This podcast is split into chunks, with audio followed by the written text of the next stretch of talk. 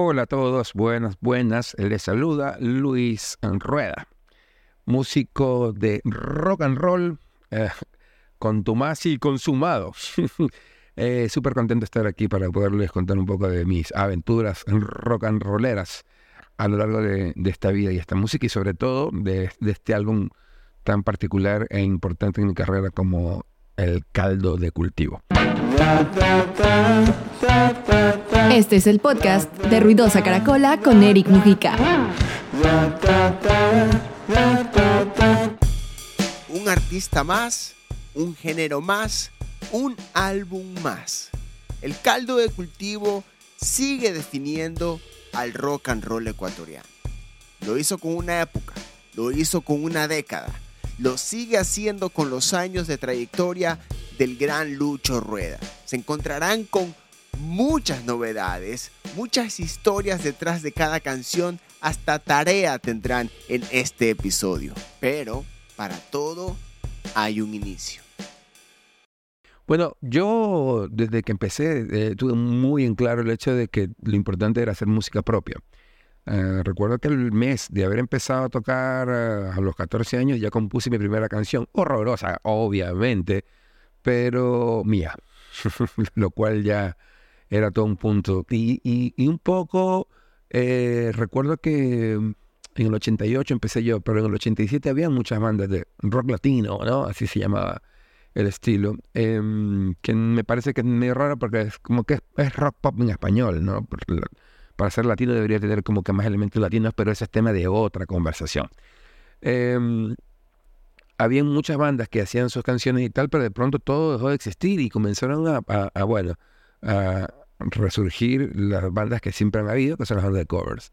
Y yo le agarré como cierto fastidio a eso y, y, automáticamente me enfrasqué en componer y hacer mi música, que fue increíble porque, nada, a la hora de la hora me ha permitido tener una discografía bastante extensa, pero también hoy por hoy siento y me doy cuenta que me perdí de muchas cosas porque obviamente cuando tocas música de otra gente, que tiene más conocimiento, más cancha, más vuelo que tú, um, tienes como ahí una oportunidad de aprender un montón de cosas que yo pues simplemente la pasé por encima, ¿no?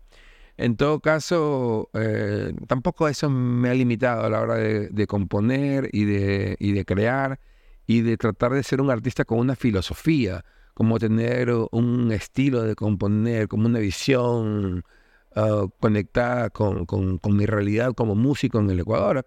Entonces, eh, siento que ha sido como que, como que muy interesante ver pasar la música por tantas épocas y ver también cómo mi música ha ido mutando a, a través de mi crecimiento por la vida. Pero antes, antes de meternos de lleno en el caldo de cultivo, quiero saber, o queremos saber, cómo van las 100 canciones de Lucho Rueda. Estamos a pocas, a pocas de cumplir ese logro que no todo artista puede lograr. Pero en el caso de Lucho Rueda, eh, ¿qué sucede, Lucho? Cuéntanos, por favor. Ya, ya están, ya están. Estoy desde hace mucho rato esperando terminar mis famosas 100 canciones que supone, que compuestas están hace mucho tiempo, pero he estado como músico maniático que me, me he transformado como que eh, probando mezclas en un lugar, mezclas en otro lugar, mezclas en otro lugar. Me parece que eh, uno de los temas que van a salir ya, por fin encontraron la, persona idónea y perfecta que, que puede sacar las mezclas de mi música adelante, que es Gera Silvetti. Ahí los invito en, en, mis redes, vamos a hacer unas charlas para hablar un poco sobre el, el trabajo que hemos hecho.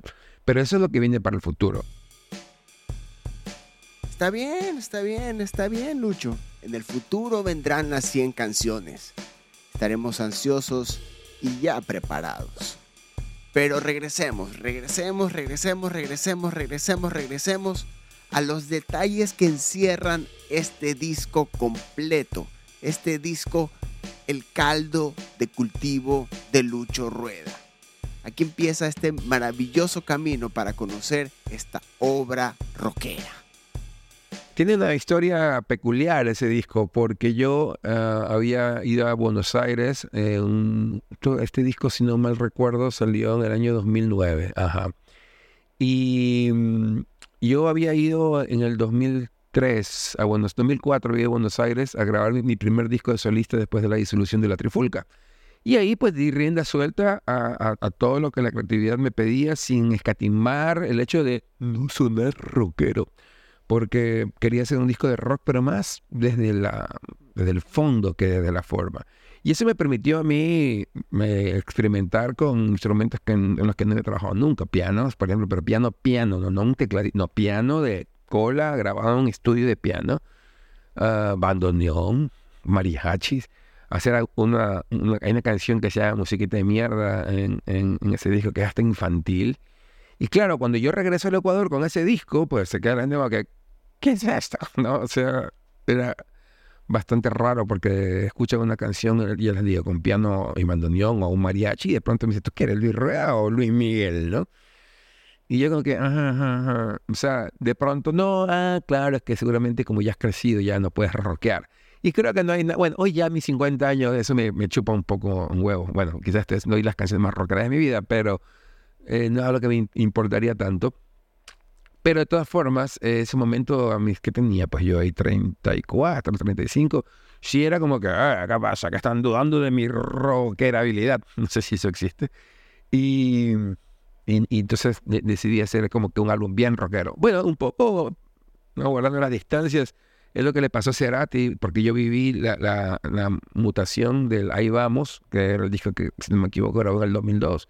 Y luego vi, eh, digamos, el Siempre es Hoy, que es el disco medio electrónico que él hizo. Y luego el Ahí Vamos, que es como el disco más rockero, rockero de estadio, digamos, ¿no?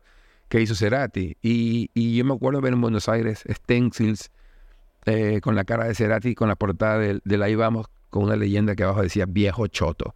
Y no hay nada, creo que, mm, este, más desafiante, ¿no? Para alguien que pudo haber sido el, león líder de su manada, pues que comiencen a dudar de su valía por la edad.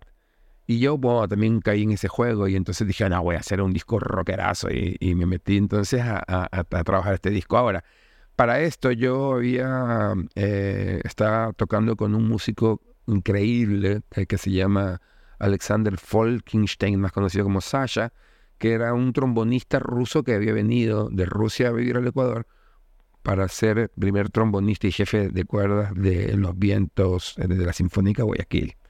Es un tipo que tocaba el trombón como que mm, tocara una trompeta y el trombón es un instrumento súper difícil. O sea, si tú dices, escucha a un trombonista tocar los pollitos, dicen, tú dices, qué estupidez toca este tipo. Y no sabes lo difícil que es, porque en el orden de las notas no va eh, como la escala de una guitarra o un piano.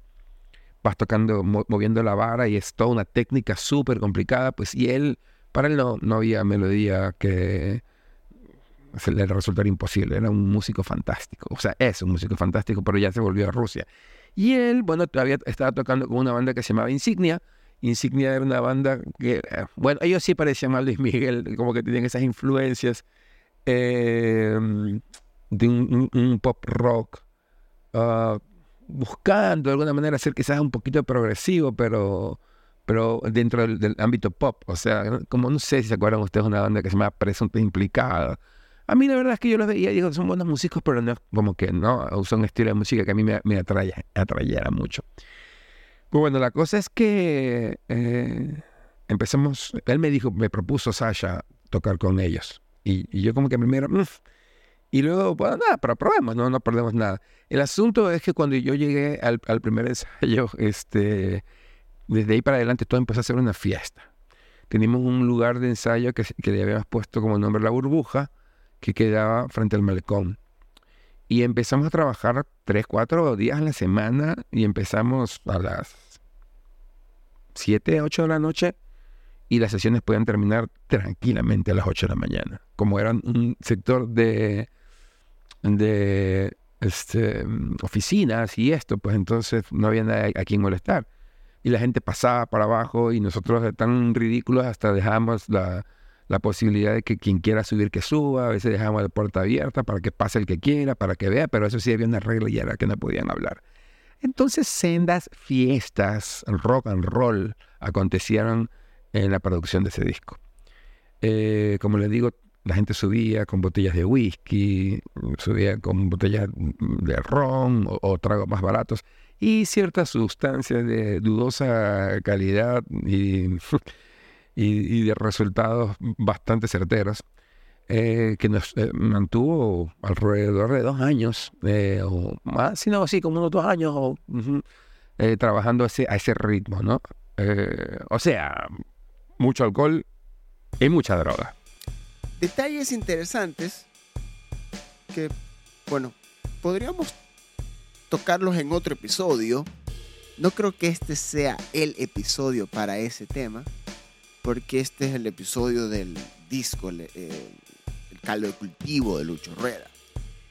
Volvamos al tema del disco, ¿ya? O sea, ahorita ya estamos entrando en la historia que encierra de dónde nace ese disco y por qué suena así.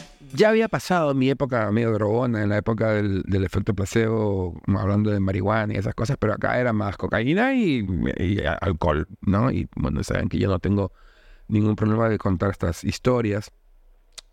Eh, la cosa es que siento yo que, y ojo que no estoy haciendo ninguna apología a ese tipo de trabajo, porque si bien es cierto, las canciones yo ya las traía más o menos compuestas. Algunas salieron eh, de, ese trabajo medio de banda, pero la mayoría ya aparecían los acordes y las melodías ya venían hechas de antemano, pero el, hecho de producir en sí, de crear esos riffs, de meterle esta batería o esta otra, hacer cambios de ritmos y todo lo demás, se produjeron en, de ese ambiente festivo eterno, ¿no? Y para esto yo en esa época estaba casado y entonces llegaba a mi casa destruido a las 5 de la mañana y mi ex esposa me decía, bueno, ¿y qué onda? No, estoy haciendo un disco, por favor, no, me molestes.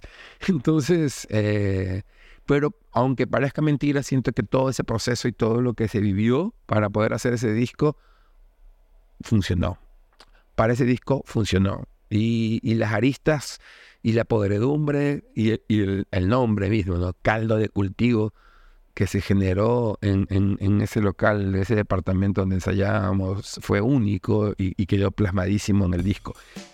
Ahora sí, hemos conocido el contexto que armó este discazo. Llegó el momento de meternos de lleno, meter nuestros sentidos en la manera en que fue escrito este disco, sus historias, de dónde nacen, por qué nacieron, por qué siguen siendo himnos en la historia de la música ecuatoriana. Con ustedes Lucho Rueda y su caldo de cultivo en un track by track. Yo había hecho un pasillo eh, para un concurso del FAL y ahí me gané la grabación de un tema. Y con eso fuimos con la banda y grabamos La Mala Reputación. Fue el único tema que como que se grabó en estudio, grabamos en el estudio de Borkis. Eh, pero de ahí todo el disco se grabó en la sala de ensayo. Eh, por eso ese, disco tiene un sonido rudo, áspero, eh, muy de garaje, ¿no? no suena a un disco grabado en estudio y siento que fue completamente acertado el hecho de poder tener como que esa visión al momento de, grabar el disco. También tengo que acotar que en el año 2008, en diciembre, mi mamá se murió y para mí eso fue como una, un impacto muy fuerte, pues no imagínense perder a la madre. Eh, y, y, si bien el disco venía como dilatándose porque, por nada, pues no, eh, las obras, ya se han dicho mil veces, ¿no? Al final la música no se termina, sino que se abandona y, y entonces siempre como que buscando algo más, algo más, algo más y yo dije, bueno, basta, hay que mezclar el disco, hay que hacerlo y, y de alguna manera el hecho de que mi mamá se haya ido de este mundo sí me dio como un push para decir tengo que terminar el disco, ¿no? Recuerdo haber eh, grabado la voz de Esqueletos y el, último fin de semana que pasé con mi mamá, porque ella le dio un derrame y se fue así muy súbitamente, haber escuchado Esqueletos con ella en el carro y, y mi mamá tripeando la canción y diciendo, qué bonita que está Luis esa canción. Entonces, las mamás siempre, todas tan bellas. Este, y yo como que mamá, bonita, le parece que Esqueletos es una canción bonita. No sé si, si es el adjetivo perfecto, pero bueno, nada, mi mamá no era rockera ni, ni estaba muy interesada, estaba más interesada en las cosas que hacía su hijo. Y bueno, las canciones eh, son como una radiografía muy fidedigna de la época, ¿no?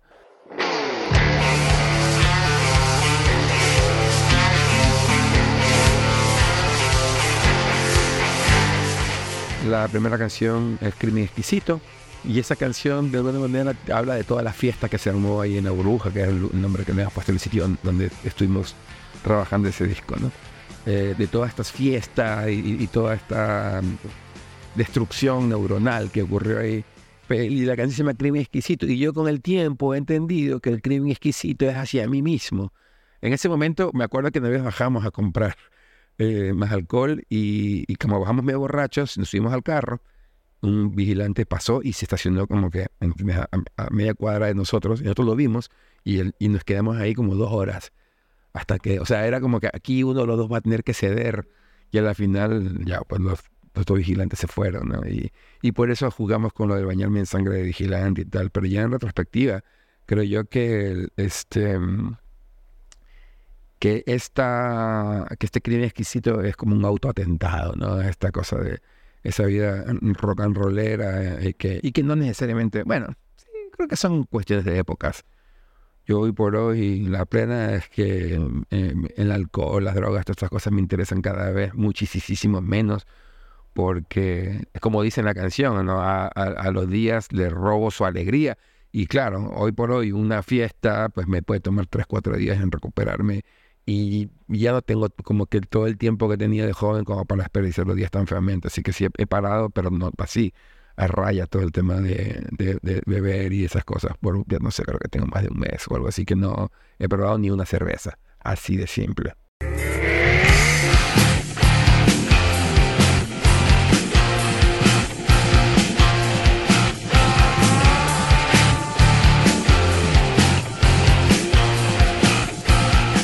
Siguiente canción eh, se llama La Brecha y, responde a, esta época mía, entre los 30 y los 40, en que yo estaba, pero completa, total y absolutamente obsesionado con el tema del cristianismo, o sea, en contra, ¿no? Em, todavía pienso, ¿no? Que, que, las religiones en general son como todo un tema de manipulación y tal. Pero también con el tiempo me he dado cuenta que, que también ciertas personas necesitan, a falta de mayor conocimiento, algún tipo de freno, ¿no? Y eso, la religión, ese temor a, Dios, pues te lo puede dar, ¿no? Así que hoy por hoy no estoy tan en bronca como en esa época, pero en esa época estaba, pero, ah, o sea, Dios era correa, así de, así de en contra estaba, ¿no? Em, y, y, tiene ahí una frase que me encanta, ¿no? Que este juego de palabras que al final del tema dice, para que esta fe me estafe que me parece que eh, eh, es una de las frases más bonitas y poderosas que he hecho, no solo en este disco, sino en muchos discos. Es un tema chévere. Tengo bastante tiempo que no lo toco, pero, pero me, la verdad es que me gustó un montonazo.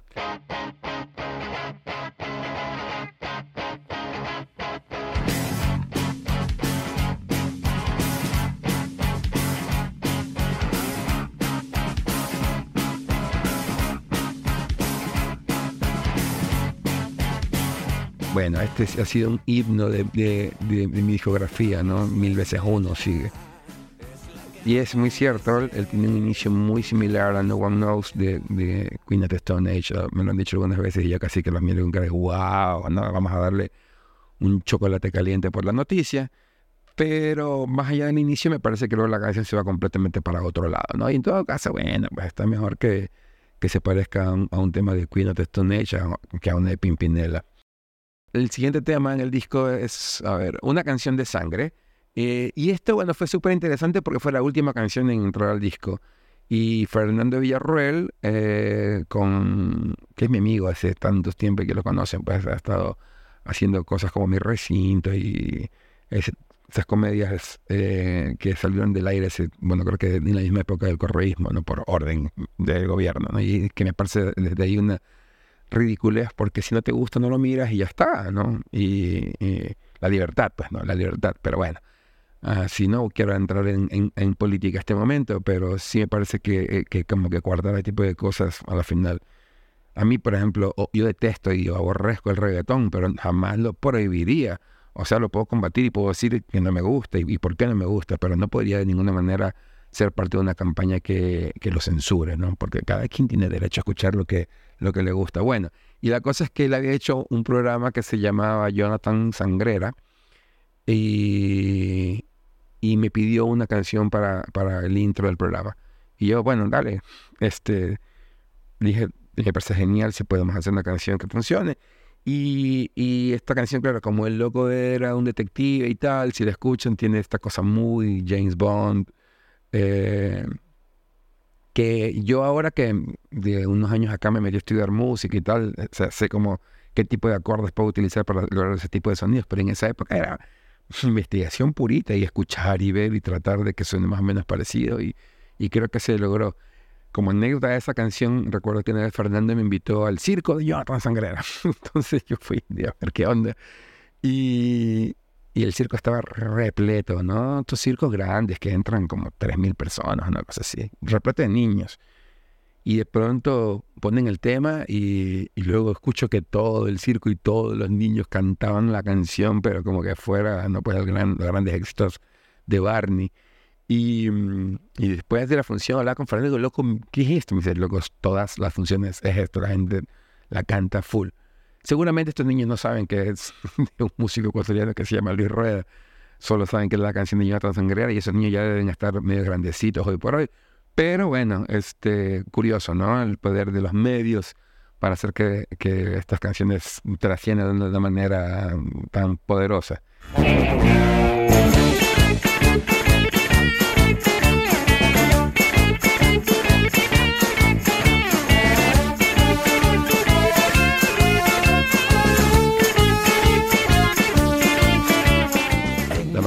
Reputación, yo eh, es una canción en la que le tenía muchísima hambre. Es, es, para el que no la sabe, es una canción original de George Brassens, que es un compositor anarquista y es una canción del año 1952. Yo me había ido a vivir a Madrid a, a principios de este milenio, sí, en el 2001, y, y, y una chica que conocí que era de Bélgica, una belga, tocaba la guitarra y cantaba la canción en francés pero tenía para mí como una suspicacia y tenía una cosita medio maliciosa que me llamaba mucho la atención y, y me parecía que era como una prima hermana del perfecto acabado, sin saber ni siquiera de qué iba la canción. Luego yo me fui a vivir a Argentina, volví, estuve en Ecuador y en Ecuador se me ocurrió revisar una traducción al español del tema y encontré una versión de un cantante español que se llama Paco Ibáñez. Entonces revisé la letra en francés, revisé la letra en español y, y, me quedé con las dos primeras estrofas, no 100%, pero bastante, un, un, ponle un 85% de lo que decía en la letra.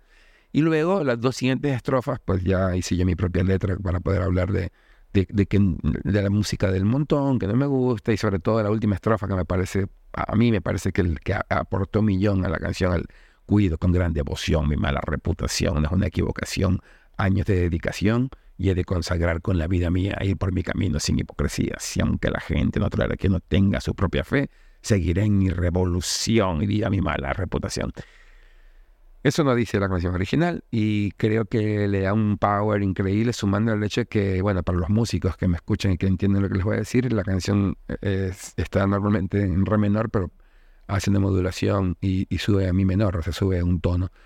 Y eso, ese, bueno, es un recurso muy usado para hacer que algo crezca. Y bueno, me parece que en la producción del tema creció de manera increíble. De hecho, esa canción me ha traído muchas satisfacciones. Estuvo también en un programa de televisión, en, el, Los Buenos Muchachos, y ahí pegó de una manera estupidísima que me tuvo camellando como cinco años, ¿verdad?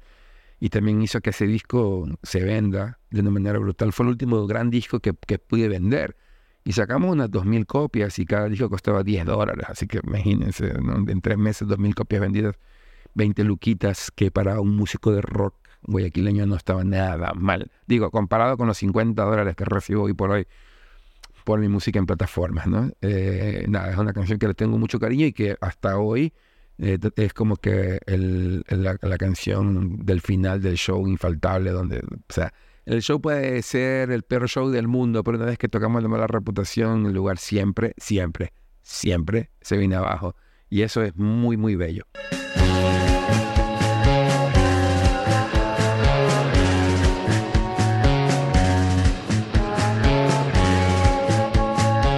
De ahí viene el regalo, que es un autocover. Eh, es, una versión de ese tema pensando un poco en la onda de Nick Cave, ¿no? Queriendo ser una suerte de crooner ahí, que, ¿no? Ser un poco dramático. Y el regalo era una canción bastante punkera que está en el disco de la Trifulca, eh, el efecto placebo.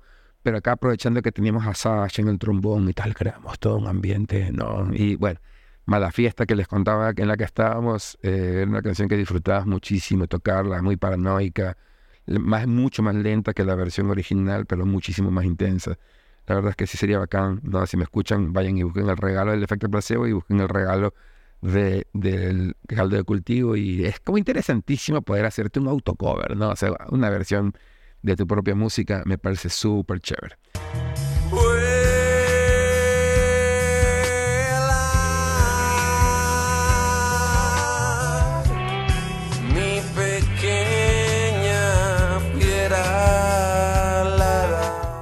Luego viene un temonazo. O sea, este disco, la verdad es que me acuerdo de las, canciones y, tengo esta sensación de como, ah, este sí es un temazo.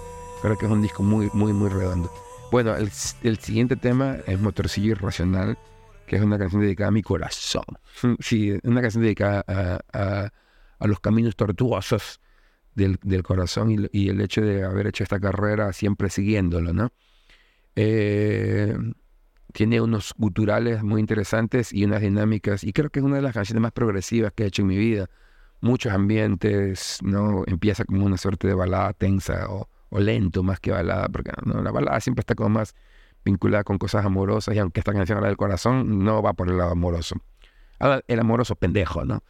Eh, y pasa por ambientes y tal, y, y, para mí tiene como una influencia muy notable de Kim Crimson y esta posibilidad de poder eh, hacer que el trombón haga una frase y que la guitarra le responda y jugar con ese tipo de cosas. Una canción larga, completa, muy pesada y muy densa, ¿no? Este, una canción de la que estoy muy, muy orgulloso y creo que habla bastante bien eh, y escribe bastante bien todo el tiempo loco este que vimos haciendo este disco.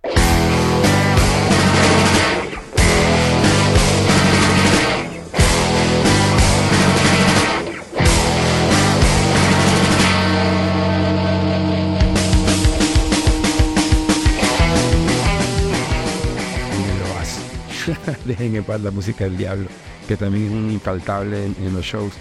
Una canción que ya rosa el hardcore, si es que no está ya dentro del estilo. Recuerdo que el bajista estaba tocando, eh, hacía mí en el bajo, ¿no? Ton, ton, ton, ton, estaba ahí, pero solo, ¿y lo que estás tocando? Dice, las tres cuerdas al aire. A ver si. Y yo escucho y, y él tocaba estas cuerdas y yo sobre eso agarro la guitarra y hago el tin, tin, tin, tin, y me sale esa melodía no este, tan menor armónica, sin tener ni idea de lo que estaba haciendo, pues, ¿no?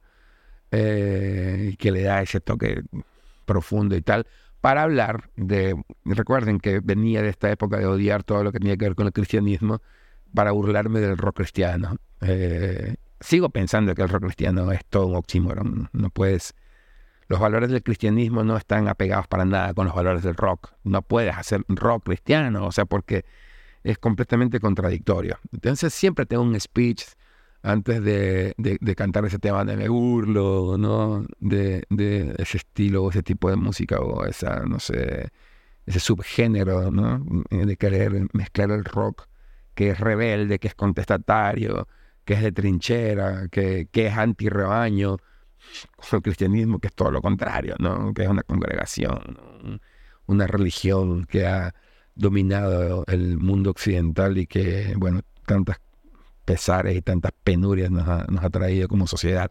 Pero ese es tema de otra conversación. En todo caso, es una canción bien pesada, muy divertida, me encanta tocarla.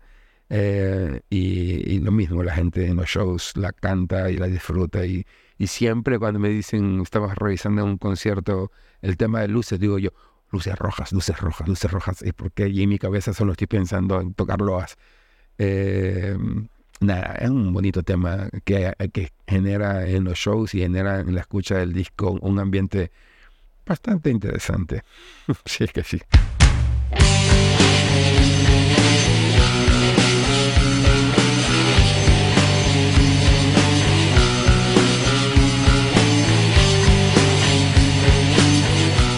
De oro es la siguiente canción. Y, y esta vendría a ser Ponele la balada del disco. En realidad cuando yo compuse el tema lo compuse mucho más, más tranqui, ¿no? Este, eh, daba más como esa onda, más, más en bala- baladita y tal. Eh, y, y había una, una curiosidad porque yo he compuesto algunas baladas muy bonitas y muy románticas y muy sentidas. Y en esa época, como les dije, estaba casado y mi ex esposa sí me dijo, oye, tú, o sea, si no te rompen el corazón, si no la pasas mal, no eres capaz de hacer una canción de amor, ¿no? A mí no me has hecho ninguna, es que no sé cuánto. Y yo, bueno, sí es verdad que no te he hecho, pero claro, ¿de qué, de qué puedes hablar en una canción? Eh, Yo tenía una esposa que era maravillosa, que se portó conmigo de manera increíble y que todavía algo de, de buena amistad nos queda porque tenemos una hija, ¿no? Pero, mm, pero tengo esa como satisfacción de que a la final todos podemos tener una buena amiga, todos podemos tener una buena novia, una, no sé, una buena hermana, una, una buena esposa, una buena madre, nada. Pero ¿quién carajo tiene de verdad una buena ex esposa? Bueno, yo, yo, yo tengo una buena ex esposa. La verdad es que le tengo todo el cariño del mundo. Y bueno, en esa época estando casados ten- tenía, porque era una como posesión un poco y casi que si no te tiro, llegas borracho y torcido todos los días a las 5 de la mañana y ni siquiera me ha hecho una canción. Entonces le compuse este tema, Puertas de Oro, que es una canción que habla del agradecimiento. Y la verdad es que en ese momento, cuando la compuse, quizás porque era un poco más dramático, sentía yo que como que no, es la balada desgarradora, ¿no? Esa sensación que puedes tener una profusa decepción o, o esa cosa soñadora de transparente.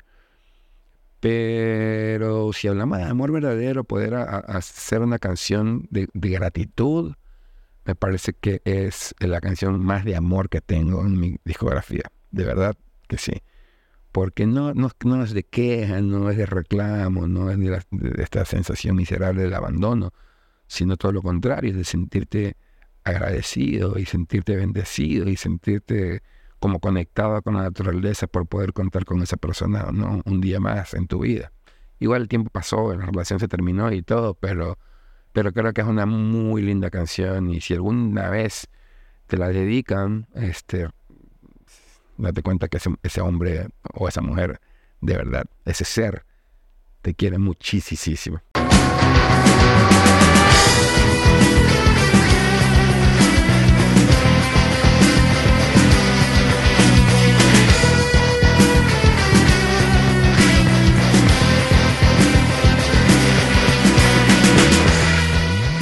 Última canción del disco es Esqueletos, que es un tema que, de hecho, eh, acabamos de hacer un show la semana pasada y le decía a la banda, bueno chicos, disfruten mucho de tocar Esqueletos porque es la última vez que la vamos a tocar. En la siguiente gira que ya viene para presentar el, son dos EPs que vienen a- ahora para terminar las 100 canciones. En, estos eh, shows para presentar el, el EP1 primero, no va a estar esqueletos. Y sobre todo porque a pesar es una canción que me gusta mucho tocar y tal, em, siento que hay que dejarla descansar, ¿no? Aparte que eh, esa última noche que la tocamos fue justamente el día que mataron a, Fernando Villavicencio. Cobardemente asesinado en un crimen político horrendo que está viviendo hoy nuestro país, nuestra sociedad ecuatoriana sufriendo de, de- de esta necesidad enferma que tienen estos políticos de mierda de buscar desmesuradamente el poder. Y bueno, yo no iba a votar por Fernando Villavicencio, ni tampoco creo que haya sido la mejor persona del mundo, ni nada por el estilo. Ya sé que ahora todo el mundo es, es Villavicencio Lover. Pero sí me parece que, que lo que pasó fue terrible, horrible, fatal. Siento como que nos sacó de completamente de una inocencia en la que todavía vivíamos hasta ese miércoles. Curiosamente, esa noche yo tenía que dar un show a las 8 de la noche y, y noticia me, me enteré que es seis y media, una cosa así. Al momento ya saben que las noticias vuelan. Y yo personalmente no tenía ni ganas de tocar, pero ya pasé y tocamos en el IGAT, había una feria, un desfile, exposiciones y, y todo el evento terminaba con mi show, entonces yo no podía echarme para atrás, tienes que ser un profesional y hacer lo que tienes que hacer. Pero recuerdo cómo me dolía cada acorde porque era una sensación de pena, de desasosiego tan terrible, de saber a- a dónde hemos llegado, a qué tan bajo hemos caído. ¿no? Y cuando tocamos esqueletos, la verdad es que ya fue como un punto muy de, clímax respecto a esa sensación horrible y, a la vez también como muy de, mucha catarsis, como votar en esa canción toda esta porquería. Y porque, bueno, la canción en, realidad tiene una historia también curiosa cuando la hice, porque eh, me había reunido con David Reynoso, bueno, el otro actor, no que lo conocerán muchos, que, de, de, este tipo de televisión de parodias y tal. Y el loco iba a sacar en la novela del Cholito y como sabía full, pero recontratripeaba con el Yo Lucho y lo demás rueda con el disco en Argentina, me pidió que le haga una balada tipo transparente, bajo pedido para que sea la, canción de la novela del, Cholito. Y yo estaba con Pedro Ortiz, me acuerdo que fuimos a La Burbuja, el departamento este de Malecón y Peicasa, a, a la tarde, ¿no? Y, y, entonces teníamos unos sillones, había una, como un, una salita ahí, Pedro se acostó en uno de ellos y se quedó dormido y yo empecé a tocar la guitarra, ¿no? a tratar de hacer la balada del cholito, buscando acordes y no había para ningún lado. Y de pronto como que, ¿no? El ritmo, tan, tan, tan, tan, tan, tan, tan, tan, chan, chan, chan, comienza a salir y yo como, ¿qué es esto? ¿Qué es esto? Y ya, pues, este, y componer, y más en esa época, ¿no? Insisto, que solo te movías por la intuición. Era como de pronto estar dándole vueltas a una pelota de, de lana y encontrar el hilito y comenzar a jalarlo y jalarlo y jalarlo y ver cómo la canción empieza a salir solita, ¿no? Y, y salió ese temón y Pedro de pronto se levanta, ¿no? te dice, ¿qué estás tocando? Este, no sé qué te parece si yo, cállate, igual a dormir. y Pedro se volvió a dormir. Y cuando despertó la canción estaba hecha y luego, bueno, se la presenté a la banda, la montamos y, y tiene tan, es otro viaje esa canción, tiene tantas partes, tiene tantos cambios y si escuchan la versión del disco, al final, cuando se acaba el tema, me acuerdo que yo estaba grabando la voz un día um, entre semana, tipo 3 de la tarde, Malecón y Peicasa, recuerden. Y recuerdo haber terminado de, de, cantar la canción y, y, y, el micrófono, abrir la ventana del, del, lugar y sacar el micrófono por la ventana y se escuchan los carros y todo, y ese Guayaquil de un algún día del, del, del año 2008 o, o sí, 2000, 2008, claro, porque el tema estaba grabado ya la voz. Y, y bueno, este, creo que es una canción muy, muy bacán y me gusta mucho el final, ¿no? Que esto de el daño de los años, dejas escupir extraños y aún con esta urgencia de empezar, ¿no? Y que, y que el disco termine con la palabra empezar, me parece que nada, es como un viaje de marihuanero, pero me, gustó muchísimo. Y eso del daño de los años y tal, eh, creo que de manera indirecta me inspiró el, inicio de la película Irreversible de Gaspar Noé. Eh, aunque ahí creo que sale una frase que dice algo así como que el tiempo lo destruye todo, ¿no? Y como pensando en el tiempo lo destruye todo y desarrollándolo aparece toda esta frase final de la, de la canción Esqueletos, ¿no? Esa, ese muerto que llevamos todos en el closet de nuestra vida, ¿no? Eh, de las cosas que hemos intentado y hemos querido hacer y, y, y, y no hemos podido, ¿no? También, sí, mucha, mucha tam, también eh, eh, insatisfacción, si quieres, ¿no? El coro, no di todo lo que pude dar, mi semilla y mi salida, mi habitual caída en espiral. Nada, creo que hay, desde la, desde la parte de las letras, la música, el, el caldo de cultivo es un viajezote, eh, es un disco que no sé si está hecho para esta época. De singles, donde la gente está tan apurada y quiere escuchar canciones de un minuto que parezcan jingles. No, es un disco para escucharlo de principio a fin. Eh, no hay desperdicio, me gustan todas las canciones. No siento que hay un momento donde el disco eh, baje. Lo que sí hay, hay momentos donde el disco está demasiado arriba y, y es muy, muy, muy, muy, no sé, excitante, de verdad, eh, escucharlo y, poderlo recordarlo y haberles contado todo esto que de alguna forma me ha permitido volverlo a vivir. Eso, mis queridos amigos, no los hago bombo más, que ya he hablado un montón. Les mando un abrazo grande y nos vemos pronto que ya sale el extremo, que es el, el siguiente EP. Besitos, besitos, chao, chao. Ahí estaban los besitos y también el anuncio del nuevo EP de Lucho Rueda, que ya cerraría las 100 canciones del artista. Mientras tanto, los invito a que vuelvan a escuchar el disco Caldo de Cultivo para que vivan la experiencia de cómo ahora entenderán estas canciones de un disco que suena tan orgánico como su artista. un disco que sigue marcando, que sigue influyendo en la música ecuatoriana. Yo soy Eric Mujica. Adiós. Ruidosa Caracola es una producción de Tripea. Suscríbete, compártelo y escucha nuestro playlist en Spotify.